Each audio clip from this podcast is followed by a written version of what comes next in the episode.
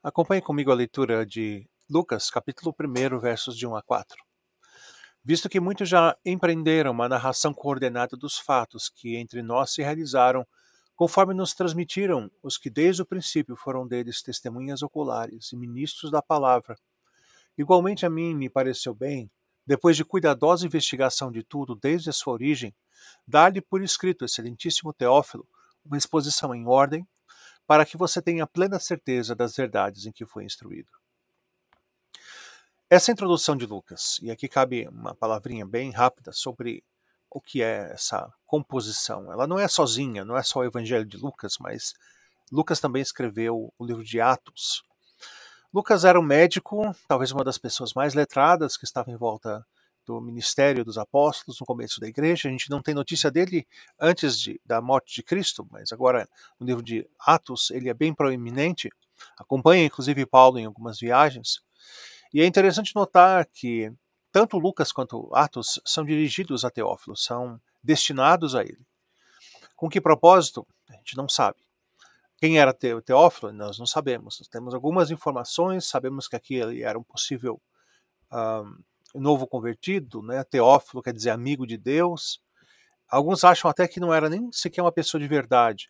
Mas não, é, parece, não parece que seja isso que nós estamos lendo aqui. Ele está falando do Teófilo, você foi instruído nas verdades do Evangelho, você, é, ele é chamado de excelentíssimo porque ele tinha um cargo, possivelmente um cargo alto, uma patente alta, alguém que poderia exercer uma grande influência.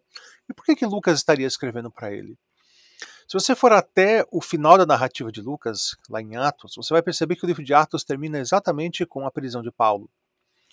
Talvez, é o que alguns defendem, me parece a ideia mais plausível, de que é, Teófilo fosse alguém que pudesse é, ajudar na defesa de Paulo ou influenciar no resultado para que ele pudesse ser solto, já que Lucas era amigo de Paulo.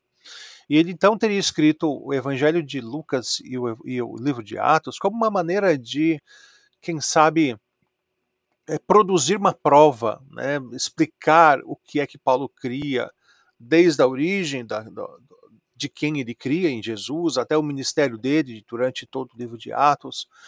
Um, então, essa seria uma, uma ideia bem plausível né, de que o livro de Lucas e Atos pudesse compor aí a, a prova para a defesa de Paulo diante das autoridades, para tentar livrá-lo da prisão.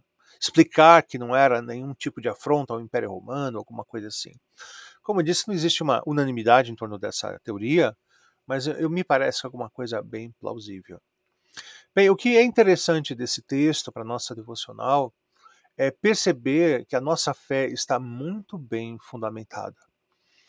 Se você for olhar aquilo que Paulo, que, que Lucas está escrevendo aqui, ele fala em primeiro de que é, muitos já começaram a escrever essa narrativa.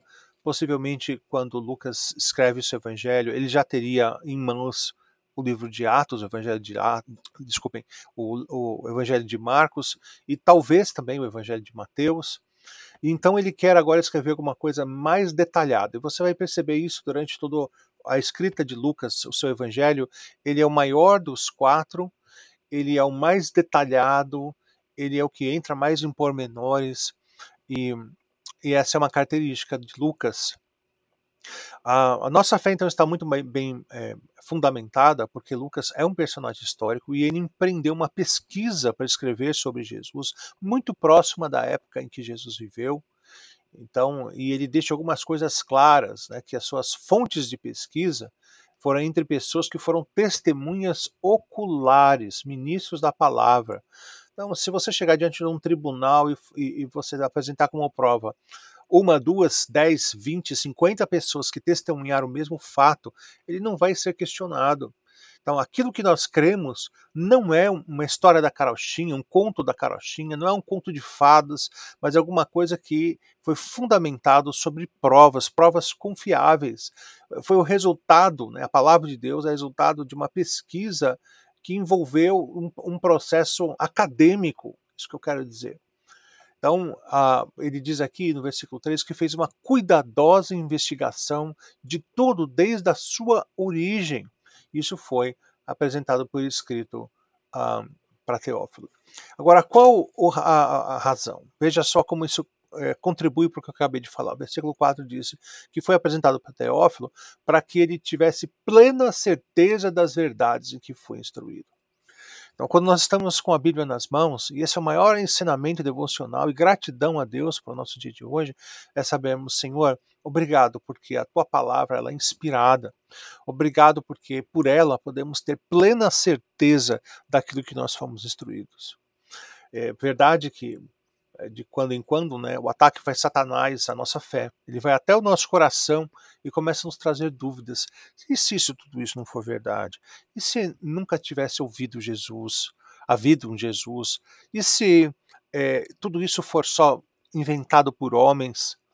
Mas não é isso. Nós podemos ter pela própria palavra essa instrução. Tudo que cremos é verdade e nós temos, podemos ter toda a confiança de que Deus vai nos falar por meio da Sua palavra. Vamos orar. Obrigado, Senhor Deus, porque temos em mão a Tua revelação, a Tua palavra. Nunca permita que o nosso coração duvide, duvide disso, Senhor, por favor. Arranca de nós, Pai, toda semente da incredulidade lançada pelo diabo. E faz, Senhor Deus, com que, sabendo disso agora, de que essa é a Sua palavra e confiável, que nós tenhamos toda a motivação e desejo de estudá-la, de meditar sobre ela e, acima de tudo, de colocá-la em prática para honrar o teu nome. Em nome de Jesus nós agradecemos. Amém.